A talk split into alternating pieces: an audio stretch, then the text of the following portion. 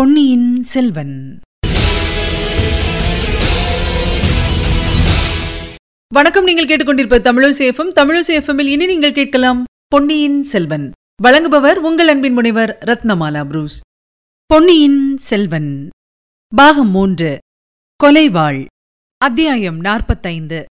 வானத்திக்கு அபாயம். அக்கா ஐந்து வயதில் நான் காவேரி வெள்ளத்தில் மூழ்கியது நினைவிருக்கிறதா? காவேரி தாய் என்னை எடுத்து காப்பாற்றி படகிலே விட்டுவிட்டு மறைந்தது நினைவிருக்கிறதா? என்று அருள்மொழிவர்மர் கேட்டார்.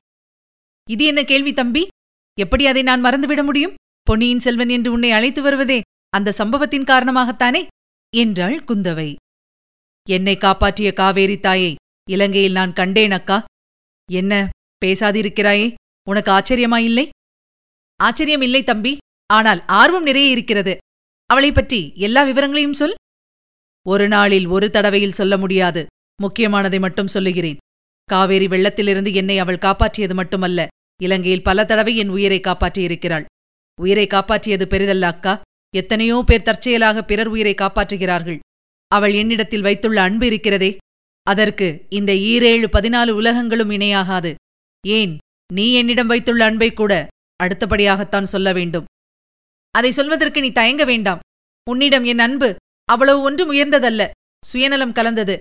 உண்மையை சொல்கிறேன் தம்பி. எனக்கு இந்த சோழ சாம்ராஜ்யத்தின் மேன்மைதான் முதன்மையானது. அதற்கு நீ பயன்படுவாய் என்றுதான் உன் பேரில் அன்பு வைத்திருக்கிறேன். அந்த நோக்கத்துக்கு நீ தடையாயிருப்பாய் என்று தெரிந்தால் என் அன்பு வெறுப்பாக மாறினாலும் மாறிவிடும். ஆனால் அந்த ஊமை செவிட்டு ஸ்திரீயின் அன்பு அத்தகையதல்ல. நம்முடைய தந்தையிடம் இருபது வருஷங்களுக்கு மேலாக அவள் உள்ளத்தில் பொங்கி ததும்பிக் கொண்டிருந்த அத்தனை அன்பையும் உன் பேரிலே சொரிந்திருக்கிறாள். அதற்கு பதினாலு உலகமும் இணையில்லைதான். உனக்கு அது எப்படி தெரிந்தது அக்கா? எதை சொல்கிறாய் தம்பி? அவள் நம்முடைய பெரிய தாயார் என்பது? தந்தை சொன்னதிலிருந்தும் வந்தியத்தேவர் சொன்னதிலிருந்தும் ஊகித்துக் கொண்டேன். தம்பி அவள் உன்னை தன் சொந்த மகன் என்று எண்ணியிருக்கிறாளா? அல்லது சக்கலத்தின் மகன் என்று எண்ணியிருக்கிறாளா? அந்த மாதிரி வேற்றுமையான எண்ணம் என் மனத்திலும் உதிக்கவில்லை.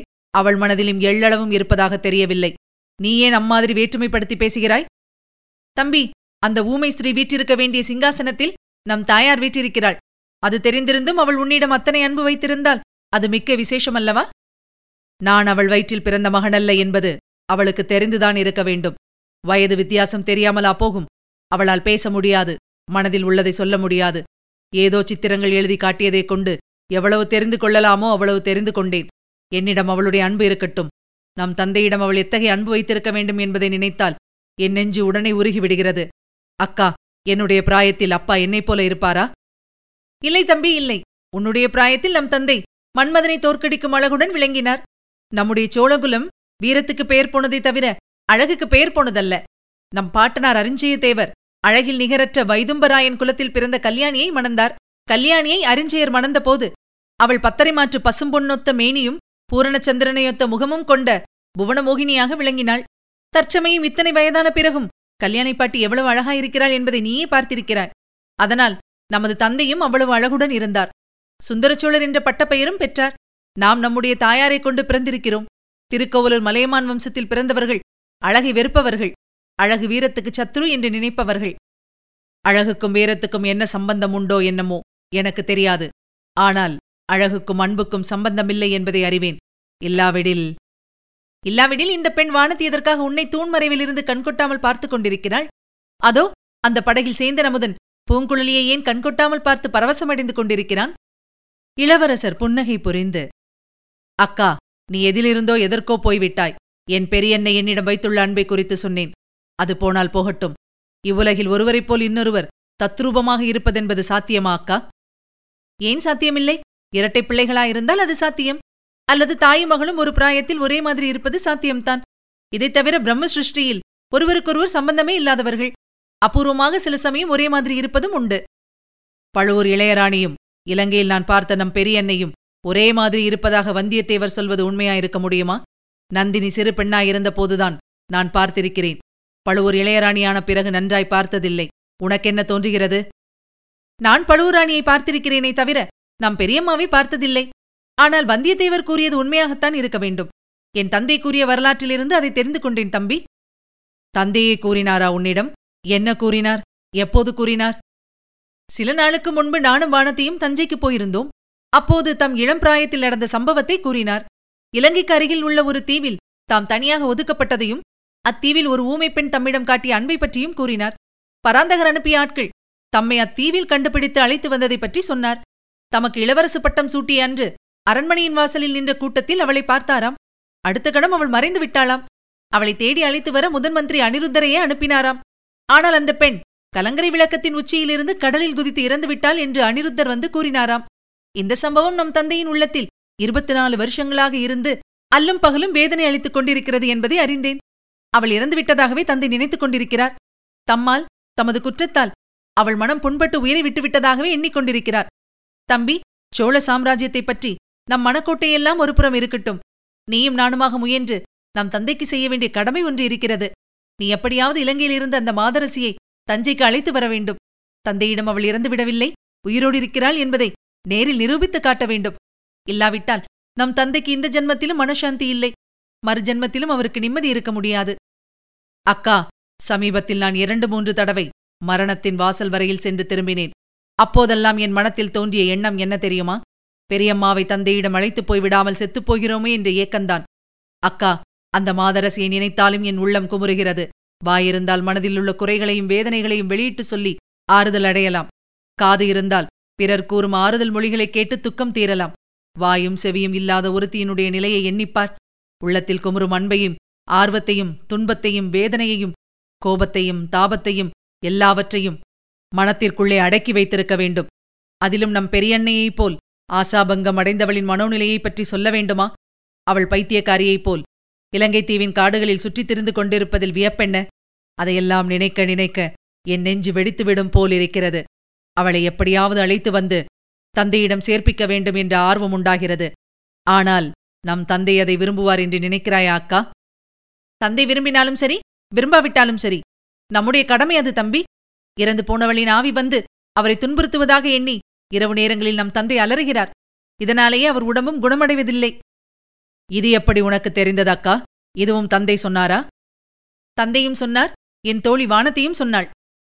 வானதி சொன்னாளா? அவளுக்கும் இதற்கும் என்ன சம்பந்தம் அக்கா? நீ அவளிடம் சொன்னாயா என்ன? இல்லை இல்லை. தஞ்சை அரண்மனையில் ஒரு நாள் நிகழ்ந்ததை அவள் வாய்மொழியாகவே சொல்ல சொல்கிறேன். இருந்தாலும் நீ ரொம்ப பொல்லாதவன் தம்பி. சோழர் குலத்தின் பண்பாட்டையே மறந்துவிட்டாய். கொடும்பாளூர் இளவரசியிடம் ஒரு வார்த்தை பேசவும் இல்லை. சௌக்கியமாக இருக்கிறாயே என்று கேட்கக்கூட இல்லையே. மகாவீரரான சிறிய வேளாரின் புதல்விக்கு நீ செய்யும் மரியாதை இதுதானா? அழகா இருக்கிறது. அக்கா வானதியை கவனித்துக் கொள்ள நீ இருக்கும்போது கவலை என்ன? சௌக்கியமா என்று நான் விசாரிப்பதுதான் என்ன? ரொம்ப சரி. சற்று வாயை மூடிக்கொண்டிரு. வானதி இங்கே வா. உன்னை இளவரசன் நன்றாய் பார்க்க வேண்டுமாம். என்றாள் குந்தவை. வானதி அருகில் வந்தாள். இளவரசரை பார்த்தும் பாராமலும் நின்று கொண்டு அக்கா எதற்காக கற்பனை செய்து கூறுகிறீர்கள்? தங்கள் தம்பி என்னை பார்க்க விரும்பவில்லை. அவர் பார்வையெல்லாம் அதோ ஓடையில் இருக்கும் ஓடத்தின் மேலேயே இருக்கிறது. அவசரமாக திரும்பி போக வேண்டும் போலிருக்கிறதே என்று பட்டு போன்ற மிருதுவான குரலில் கூறினாள். ஓடத்தில் இருந்த பூங்குழலியை நினைத்துக் கொண்டு ஓடத்தை குறிப்பிட்டாள் போலும். இளவரசர் நகைத்துக் கொண்டே அக்கா உன் தோழிக்கு பேசத் தெரிகிறதே. நம் குடும்பத்தைச் சேர்ந்த ஊமைகளுடன் இவளும் ஒரு ஊமையோ என்று பயந்து போனேன் என்றார். அக்கா இவரை பார்த்தால் எனக்கு பேச வருகிறதில்லை. எனக்கே நான் ஊமையாய் போய்விட்டேனோ என்று பயம் உண்டாகிறது. என்றாள் வானதி. அது ரொம்ப நல்லது. கோடிக்கரையில் ஒருவன் இருக்கிறான். பூங்குழலியின் தமையன். அவன் மற்றவர்களிடம் ஒருவாறு தெத்தி தெத்தி பேசுகிறான். ஆனால் அவன் மனைவியைக் கண்டால் ஊமையாகி விடுகிறான். அதனால் அவனை அவன் வீட்டார் ஊமையென்றே வைத்து விட்டார்கள் என்றார் இளவரசர். இந்த கொடும்பாளூர் பெண் கொஞ்சம் அந்த மாதிரிதான். முன்னையெல்லாம் இவளை சற்று நேரம் பேசாமல் சும்மா இருக்க சொன்னால் இவளால் முடியவே முடியாது. பேச ஆரம்பித்தால் நிறுத்தவே மாட்டாள். நீ முதன் முதலில் இலங்கைக்குப் போனாயே அது முதல் இவளுடைய பேச்சு குறைந்து விட்டது. தனியாக தனியாக போய் உட்கார்ந்து கொண்டு எதையோ எண்ணிக்கொண்டிருக்கிறாள் அது போனால் போகட்டும்.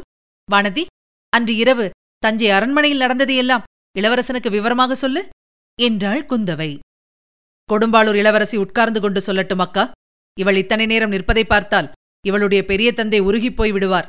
தென்திசை சேனாதிபதி என்னை பார்க்கும் போதெல்லாம் இவளைப் பற்றி விசாரிப்பார். நீயோ இவளைப் பற்றி ஒன்றுமே சொல்லி அனுப்புவதில்லை. ஆகையால் நான் அவருக்கு பதில் சொல்ல முடியாமல் திண்டாடுவேன் என்றார் இளவரசர். வானர்குலத்து வீரரிடம் இவளைப் பற்றி விவரமாய் சொல்லி அனுப்பினேனே அவர் ஒன்று முன்னிடம் சொல்லவில்லையா? அவர் சொல்லித்தான் இருப்பார் அக்கா இவர் காதில் ஒன்று விழுந்திராது இவருக்கு எத்தனையோ ஞாபகம் என்றாள் வானதி. அதுவும் உண்மைதான் உன்னுடைய ஓலையை பார்த்த பிறகு வேறு ஒன்றிலும் என் மனது செல்லவில்லை. இந்த ஜூரத்திற்குப் பிறகு என் காது கூட கொஞ்சம் மந்தமாயிருக்கிறது. உன் தோழியை உறக்கப் பேச சொல்லு என்றார் அருள்மொழிவர்மர். பிறகு வானதி தஞ்சை அரண்மனையில் குந்தவை துர்க்கை கோயிலுக்குப் போன பிறகு தான் தனியே மேன்மாடத்தில் உலாவச் சென்றதையும் சக்கரவர்த்தியின் அபயக்குரல் கேட்டதையும் அந்த இடத்துக்கு தான் சென்று கீழே எட்டிப் பார்த்ததையும் அங்கே தான் கண்ட காட்சியையும் கூறினாள். இடையிடையே வானதி இளவரசரின் முகத்தை ஏறிட்டுப் பார்க்க நேர்ந்த போதெல்லாம் மெய்மறந்து நின்று விட்டாள். இளைய பிராட்டி அவளை ஒவ்வொரு தடவையும் தூண்டி பேசும்படி செய்வது அவசியமாயிருந்தது. எல்லாவற்றையும் ஆர்வத்துடன் கேட்டுக்கொண்டிருந்த இளவரசர் கடைசியாக தமக்கையை நோக்கி அக்கா உன் தோழி முக்கியமான ஒரு சம்பவத்தை விட்டுவிட்டாள் போலிருக்கிறதே. இவ்வளவையும் பார்த்து கேட்ட பிறகு இவள் மூர்ச்சையடைந்து விழுந்திருக்க வேண்டுமே என்றார். குந்தவை சிரித்தாள். வானதி நாணத்துடன் தலை குனிந்து நின்றாள். குந்தவை அவளை அன்பு ததும்பிய கண்களினால் பார்த்து வானதி சற்று நேரம் ஓடைக்கரையோடு உலாவி விட்டு வா. இல்லாவிட்டால் நம் பரிவாரங்கள் இருக்கும் இடத்துக்கு போயிரு அருள்மொழிவர்மன் இன்னும் சில நாள் இங்கேயேதான் இருப்பான். மறுபடியும் சந்திக்கலாம். என்றாள். ஆகட்டும் அக்கா உலாவி விட்டு வருகிறேன். என்று சொல்லிக்கொண்டு வானதி துள்ளி குதித்து சென்றாள். திடீரென்று அவ்வளவு குதூகலம் அவளுக்கு எப்படி ஏற்பட்டதோ தெரியாது. மலர்ந்த முகத்தோடும் விரிந்த கண்களோடும் அவள் போவதை பார்த்துக் கொண்டிருந்த அருள்மொழிவர்மர் அவள் மறைந்ததும் தமக்கையை நோக்கினார். அக்கா தந்தையின் புலம்பலின் காரணம் எனக்கு தெரிகிறது. ஆனால் அவர் கண்ட காட்சியைப் பற்றி உன் கருத்து என்ன? அவர் முன்னால் காணப்பட்ட தோற்றம் என்னவாயிருக்கக்கூடும்? தந்தையின் மனப்பிரமையா? அப்படியானால் உன் தோழிக்கும் பிரமை எப்படி ஏற்பட்டிருக்கும்? தந்தை கண்டதும் பிரமையல்ல வானத்தை கண்டதும் மாயத்தோற்றமல்ல. தந்தை முன் நடந்தது நள்ளிரவு நாடகம். அதில் முக்கிய பாத்திரமாக நடித்தவள் பழுவூர் இளையராணி நந்தினி. இதை அப்போதே நான் ஊகித்து தெரிந்து கொண்டேன். வந்தியத்தேவரும் நீயும் சொன்ன விவரங்களுக்குப் பிறகு அது உறுதியாயிற்று. அந்த நாடகத்திற்கு காரணம் என்ன? பழுவூர் ராணி எதற்காக அப்படி செய்ய வேணுமக்கா நந்தினிக்கு தன் பிறப்பை குறித்து சந்தேகம் உண்டு. சக்கரவர்த்தி தன்னை பார்த்து முன்னொரு தடவை நினைவிழந்ததை அவள் அறிவாள். அதற்குப் பிறகு அவள் தந்தை முன்னால் வருவதே இல்லை. இப்படி ஒரு நாடகம் நடத்தினால் ஏதாவது உண்மை கண்டறியலாம் என்று செய்திருக்கிறாள். தெரிந்திருக்குமா அக்கா? அதை நான் அறியேன். நந்தினியின் உள்ளத்தை அவளை படைத்த பிரம்மதேவனாலும் கண்டறிய முடியாது. பழுவேட்டரையர் அவளிடம் படும் பாட்டை நினைத்தால் எனக்கு பரிதாபமாய் இருக்கிறது.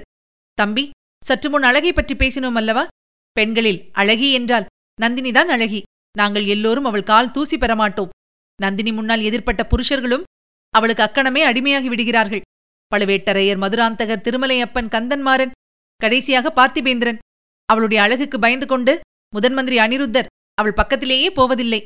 ஆதித்த கரிகாலன் அதனாலேயே தஞ்சைக்கு வருவதில்லை. தம்பி நந்தினியின் சௌந்தரியத்துக்கு அஞ்சாமல் அவளிடம் தோற்றுப்போகாமல் மிஞ்சி வந்தவர் ஒரே ஒருவர்தான். வானர் குலத்து வீரரைத்தானே சொல்லுகிறாய்? ஆம் அவர்தான். அதனாலேயே அவரை காஞ்சிக்கு ஆதித்த கரிகாலனிடம் அனுப்பியிருக்கிறேன். எதற்காக?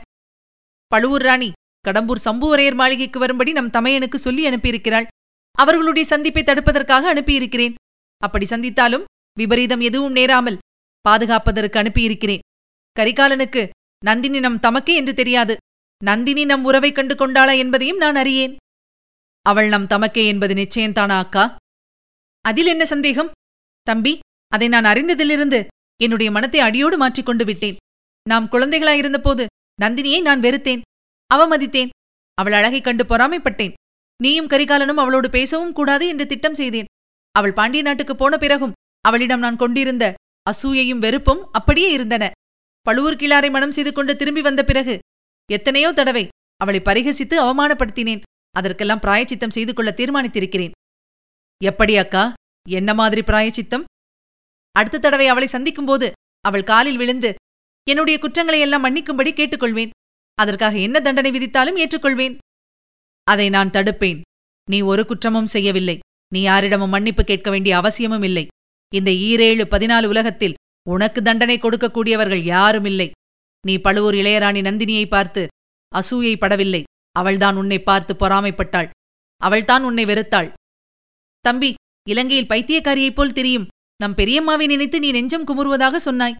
அரண்மனையில் சகல சுகபோகங்களுடன் வாழ்ந்திருக்க வேண்டிய நந்தினி எப்படியெல்லாம் வாழ்க்கையில் கஷ்டப்பட்டாள் என்பதை நினைக்கும்போது என் இதயம் பிளந்து போகும் போல் இருக்கிறது. யாரோ எப்பொழுதோ செய்த தவறுகளின் காரணமாக எனக்கு முன் பிறந்த தமக்கை இந்த கிழவர் பழுவேட்டரையரை மணக்க நேர்ந்து விட்டது. அக்கா இதெல்லாம் எப்படி நேர்ந்திருக்கும் என்று உனக்கு ஏதாவது தெரிகிறதா?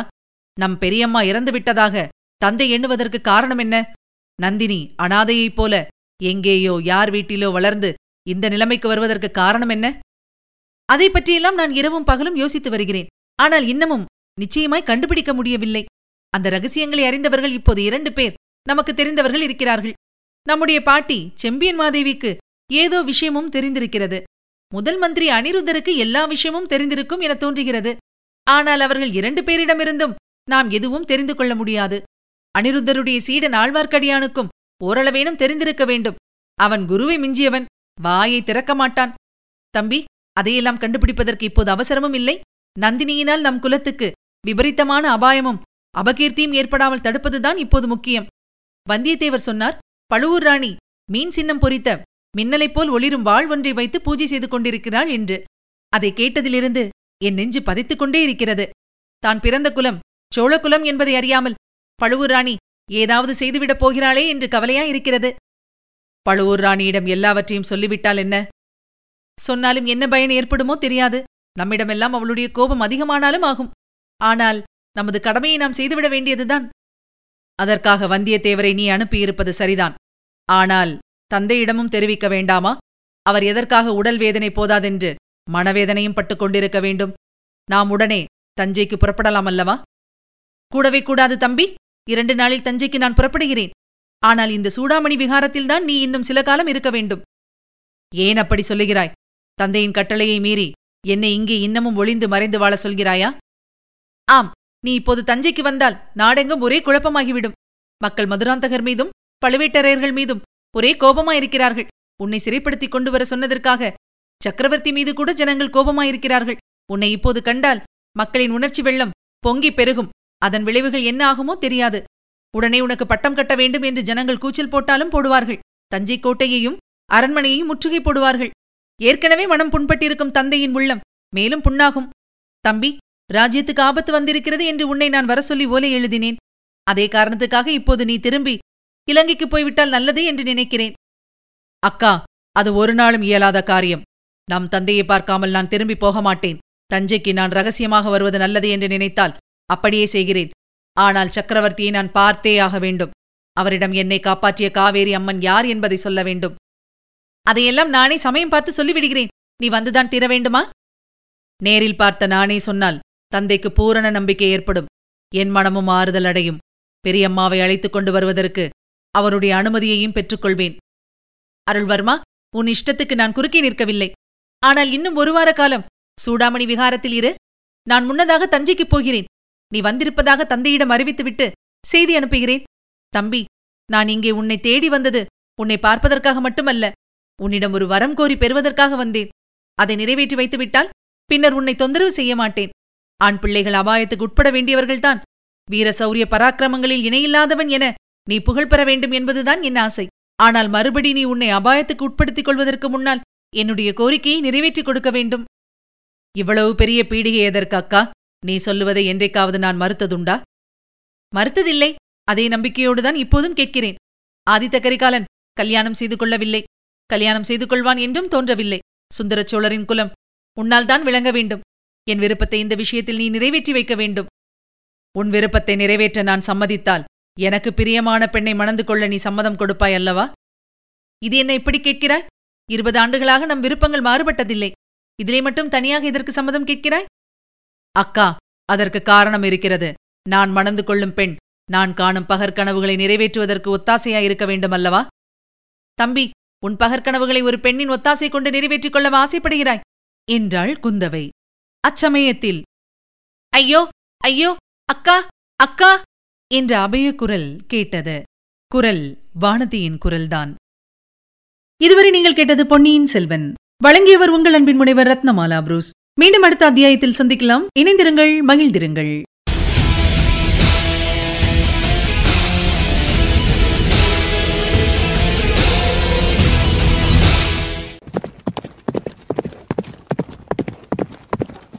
பொன்னியின் செல்வன்.